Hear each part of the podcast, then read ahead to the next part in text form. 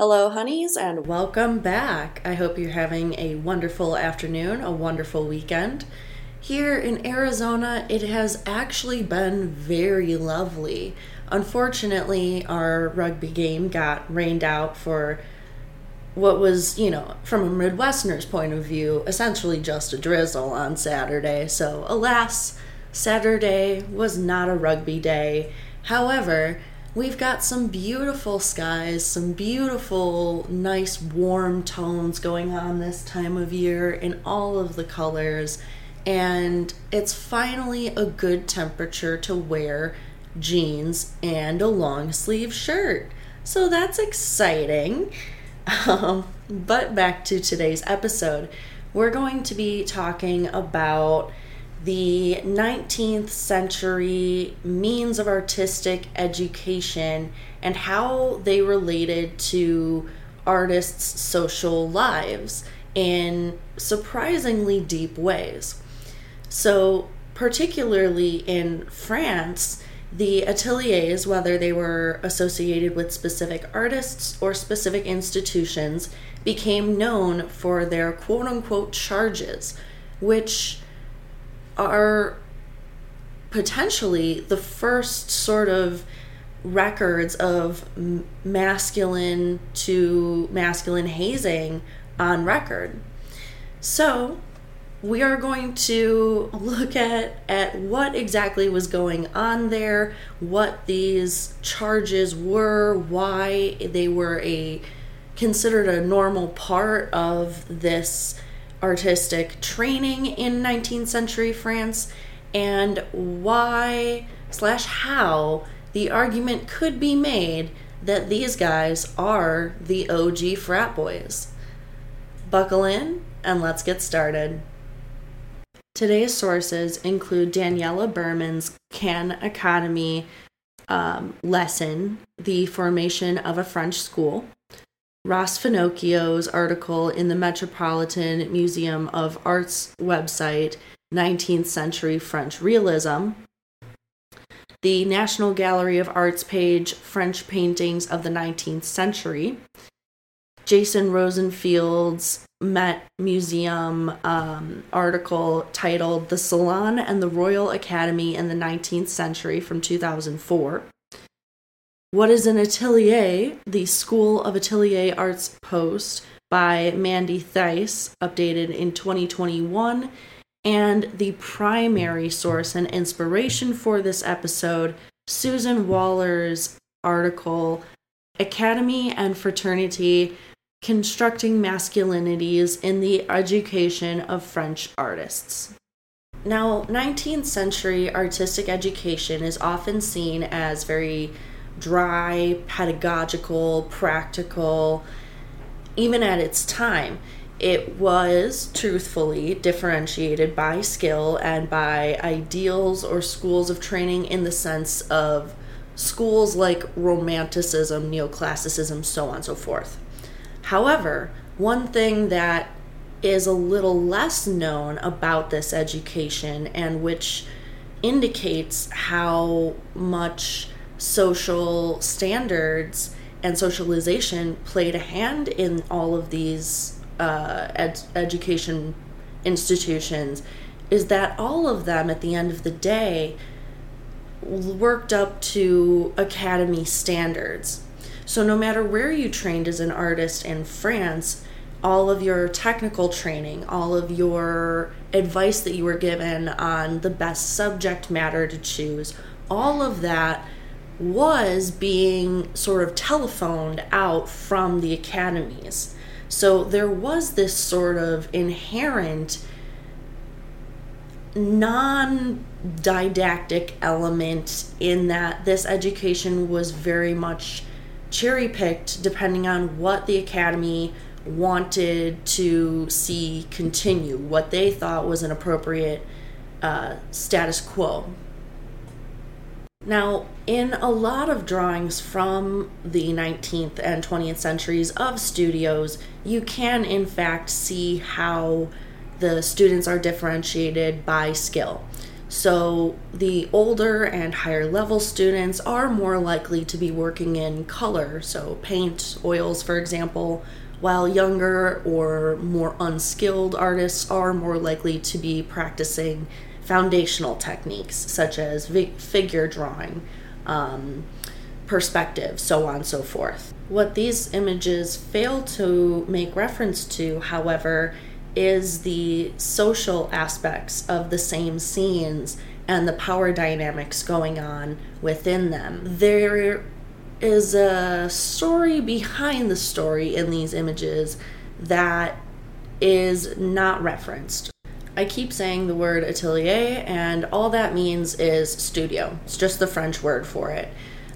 Used to be a place where artists would train in order to master naturalistic drawing. They were often very exclusive.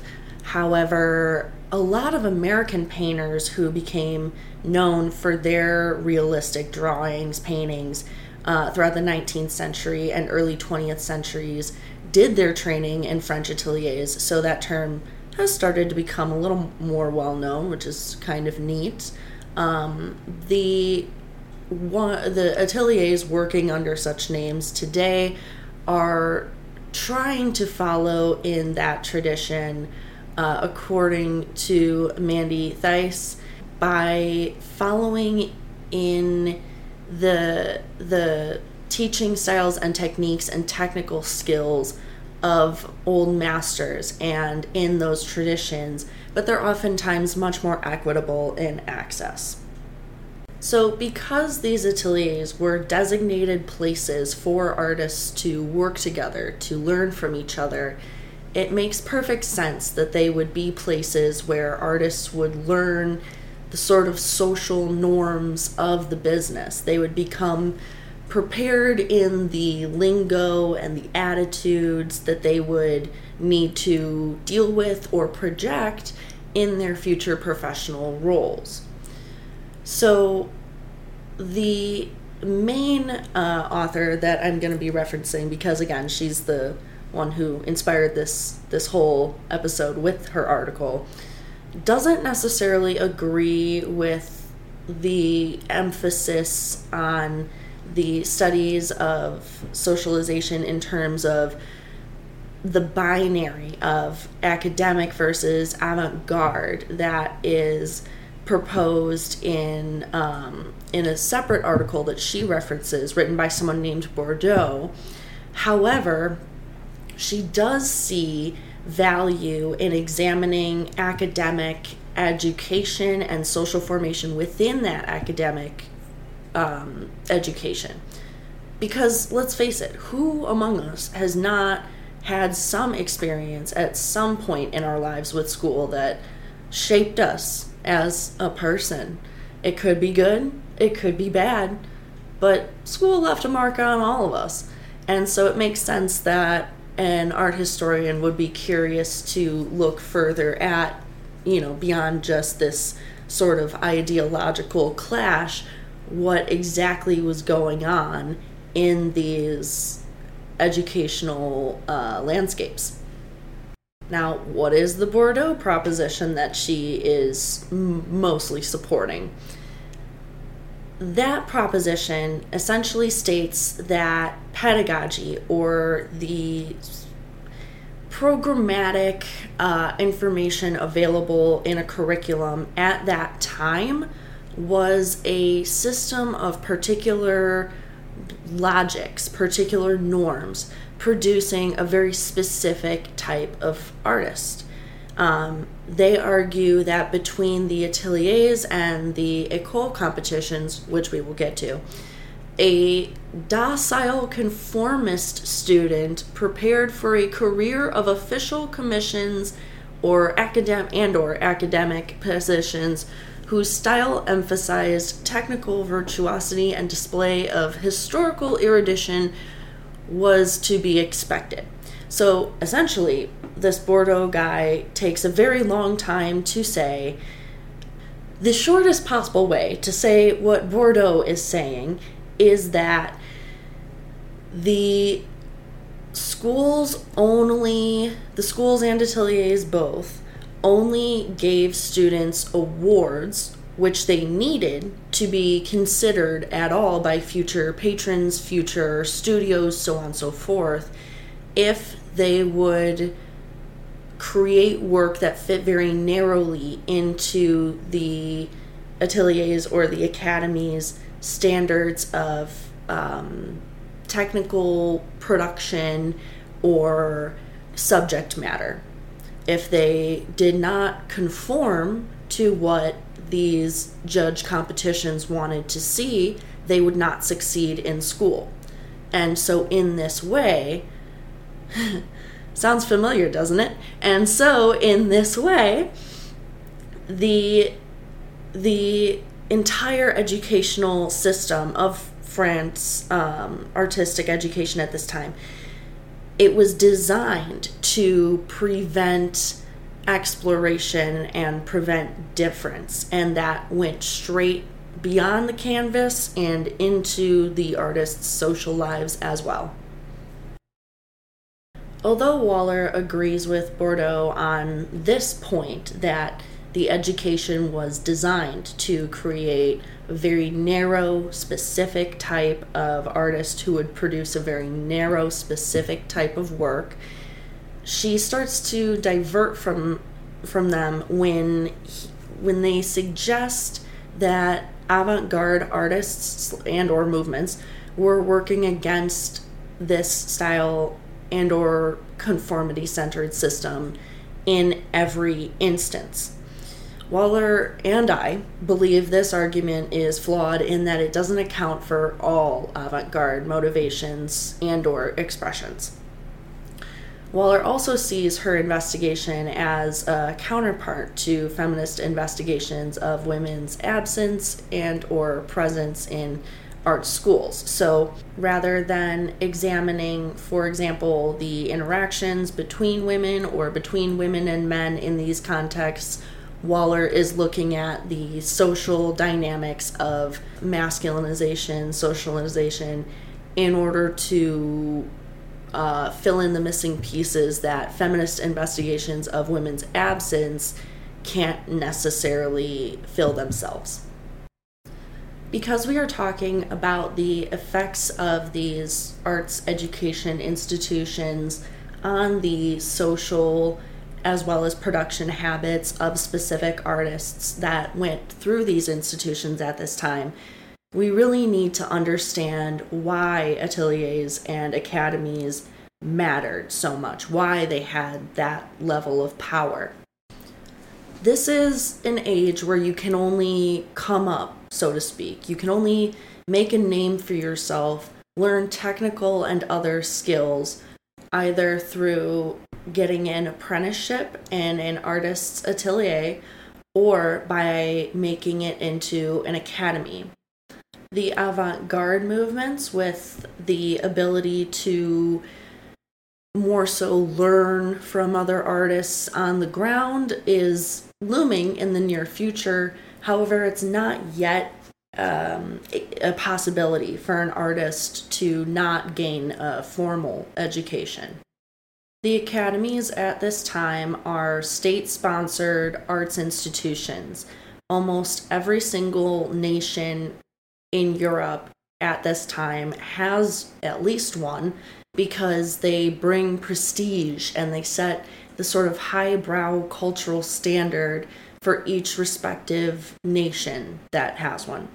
They are extremely selective because they want to sort of show the creativity, the innovation of each nation in a competitive way. They're essentially all trying to out-art each other.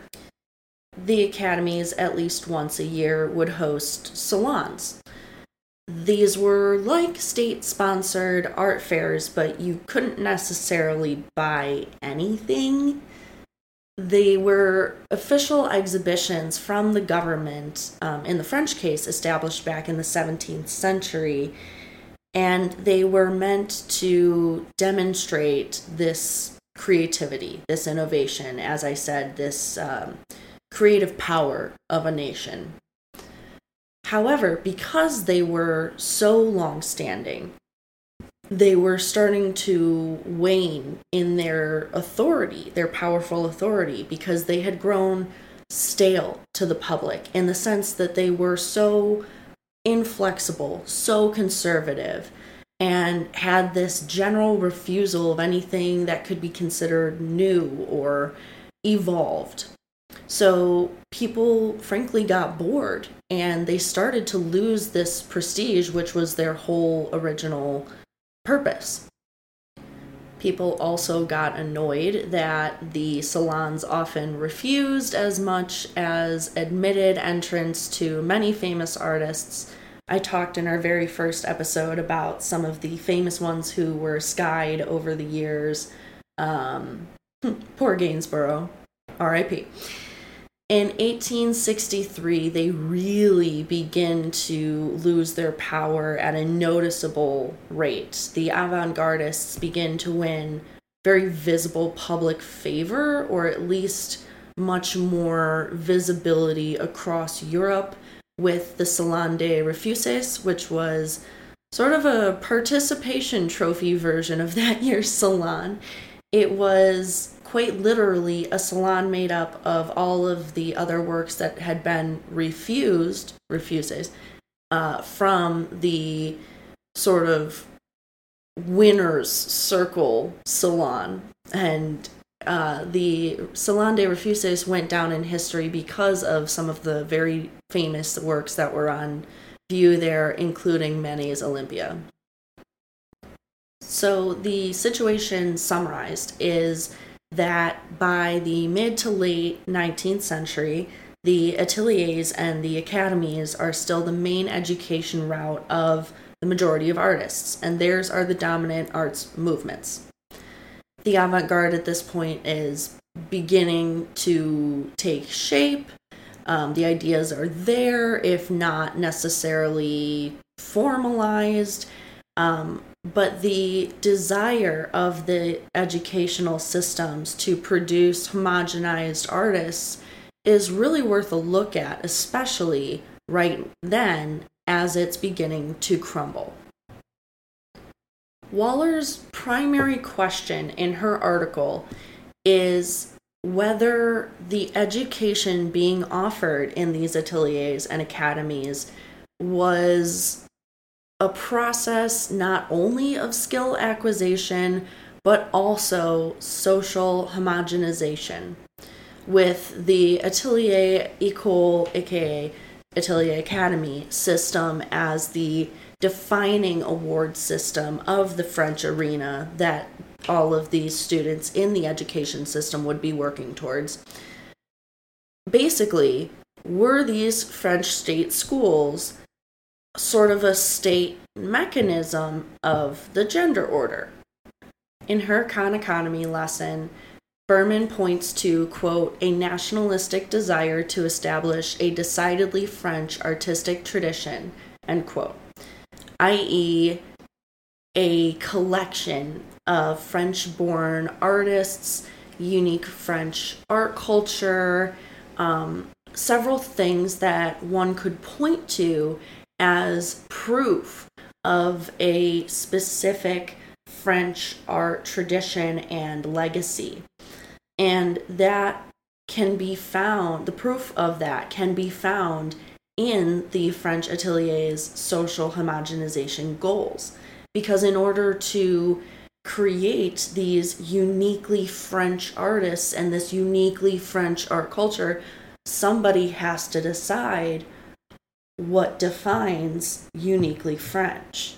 And in this age, it was the academies and the ateliers, mostly the academies, but trickle-down effects.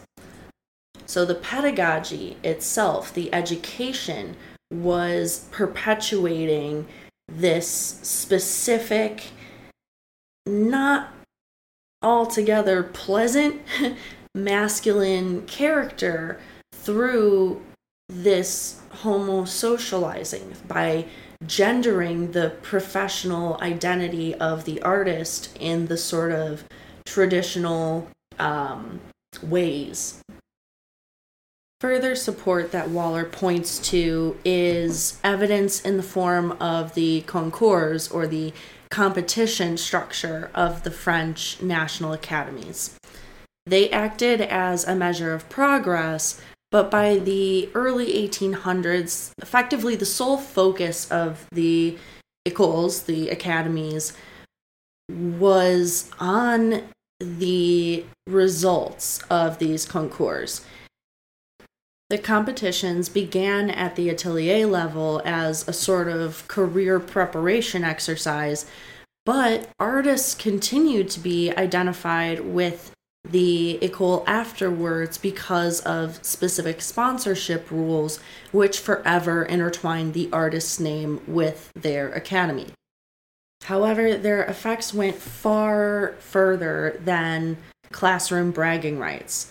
They became a key underlying structure of artistic production because, one, collectors would check for awards before purchases as part of the meritocracy ideal, i.e., if you were too deviant to win prizes at these concours, you were SOL during your time trying to sell work at school and for the rest of your career afterwards.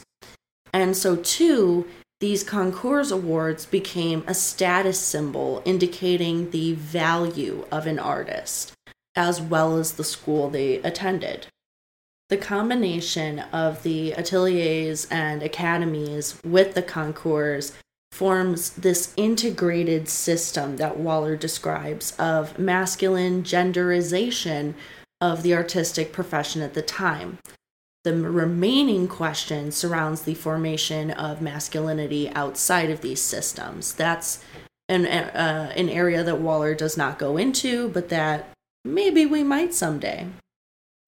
Now, when I say homosocialization, I do not mean necessarily any untoward advances. I mean instances where behavior was taught, where specific actions were green-lighted in such a way that that sort of toxic, traditional, however you want to phrase that, masculinity was encouraged, kind of to everyone's detriment. So the first way that this was sort of okayed by the institutions was they normalized hierarchy in male-on-male interactions. So as Berman in Khan Economy states, quote, Jean-Baptiste Martin's small painting, a meeting of the Royal Academy of Painting and Sculpture at the Louvre, circa 1712 through 1721, depicts a meeting of the distinguished French Art Academy without an artist's tool in sight. Only the ornate room situates the scene in the Louvre Palace. The choice to not show the artists at work, but rather as fashionable gentlemen engaged in sociable intellectual exchange, speaks directly to the early history of the French Royal Academy, end quote. So Berman is pointing out the fact that we only know these guys are artists because we know that they're at the Louvre. And the choice not to show them at work, but to show them socializing, speaks directly to this dual element of the education they're getting, both the technical and the how to embody an artist, so to speak, kind of lessons. Waller points out that hierarchy existed at every possible level, from outside the atelier, aka whether one was a member of one or an academy for that matter, to internal, whether one was a painter or a sculptor. The supposed status or class of a selected subject. So history paintings, for example, were considered of a higher sort of rank than landscapes, and so on and so forth. She particularly points to this sort of general power structure that reinforced this sort of hierarchical interaction. The atelier masters and academy directors often knew about unsavory practices, but their non-interference policies gave such practices a sort of semi-official status. So it became normalized almost from the top down to have these sorts of hierarchies and these sorts of poor treatments of those of a lower rank than one's own. Waller also points to the homosocial and homosexual continuum being very much in flux here.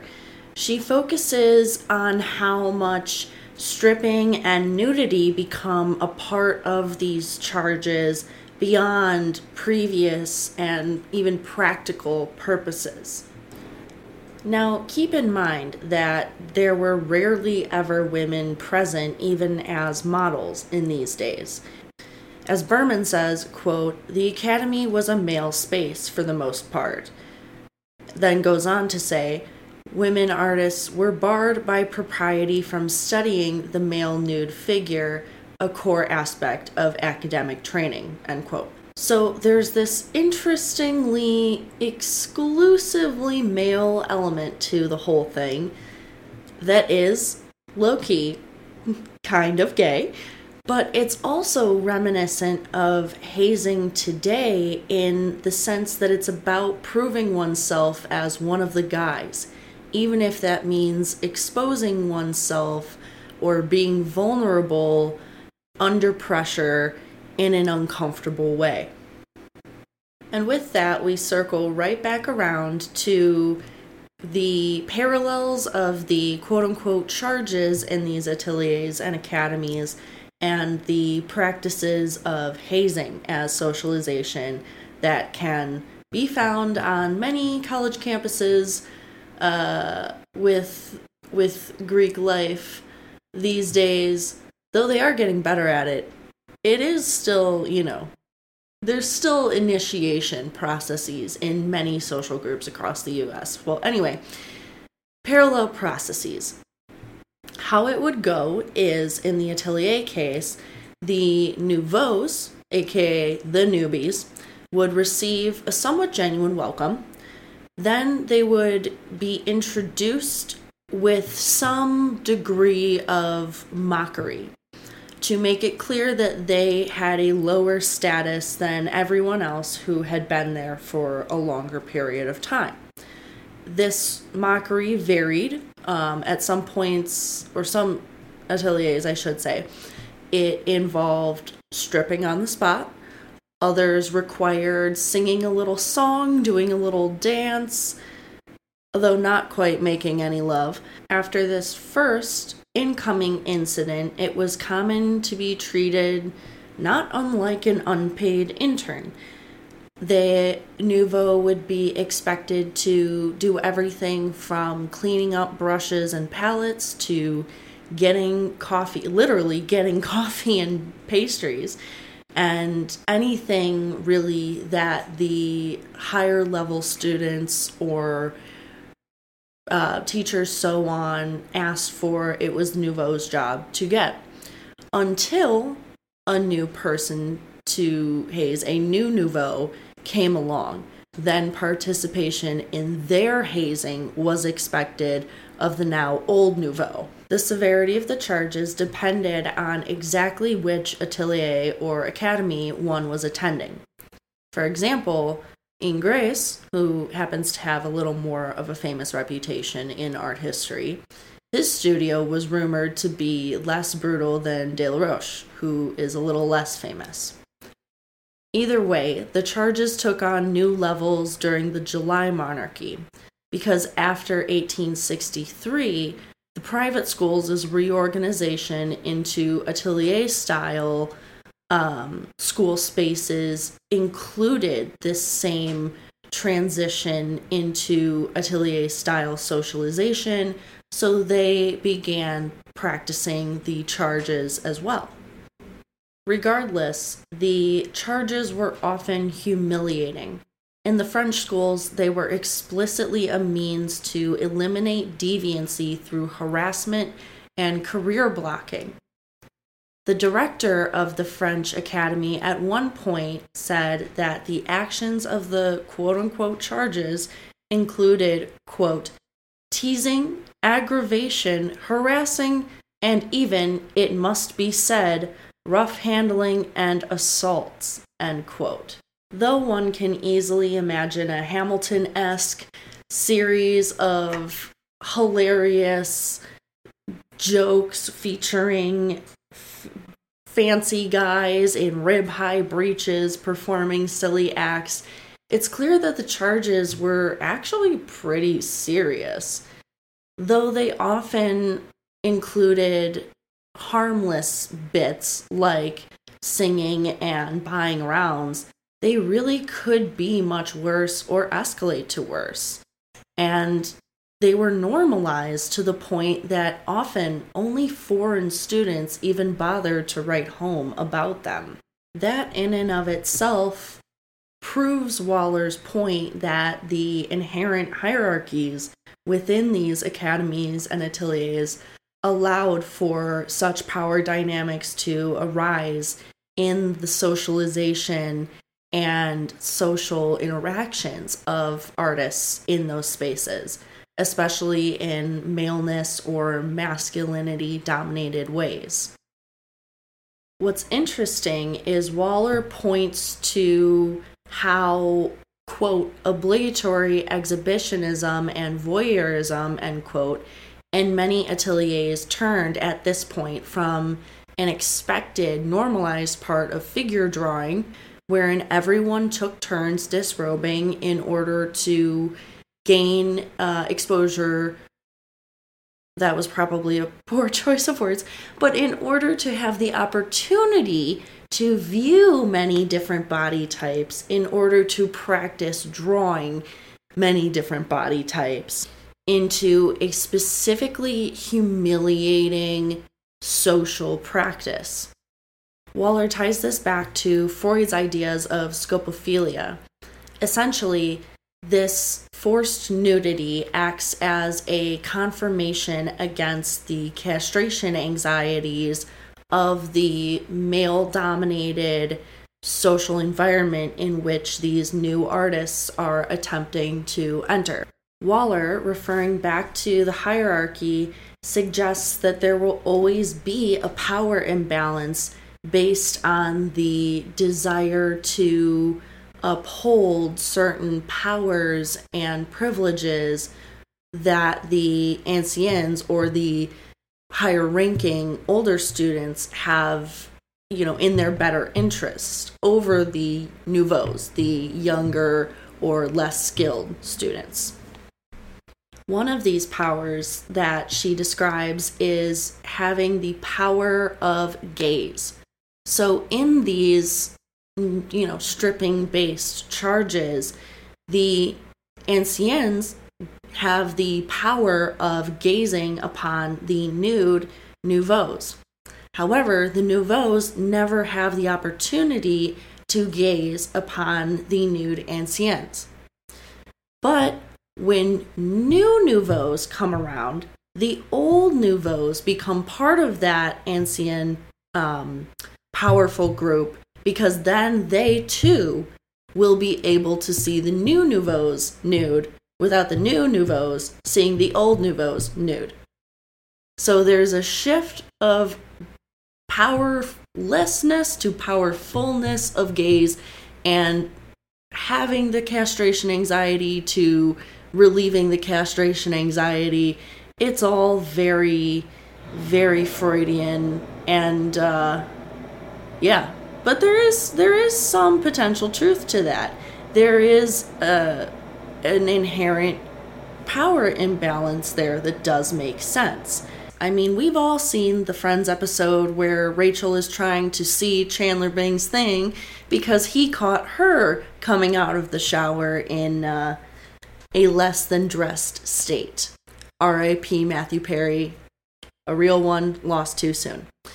However, it's all about that discomfort that is never resolved for the nouveaux until they gain their promotion. All of these elements, Waller argues, from the working at the lowest level of the studio upwards to the forced nudity and round buying and so on, suggest that their, quote, initiation into the atelier served to establish homosocial bonds within the atelier fraternity, sever his relations with the home, and establish him within the masculine context, end quote, in order to construct an acceptable professional identity.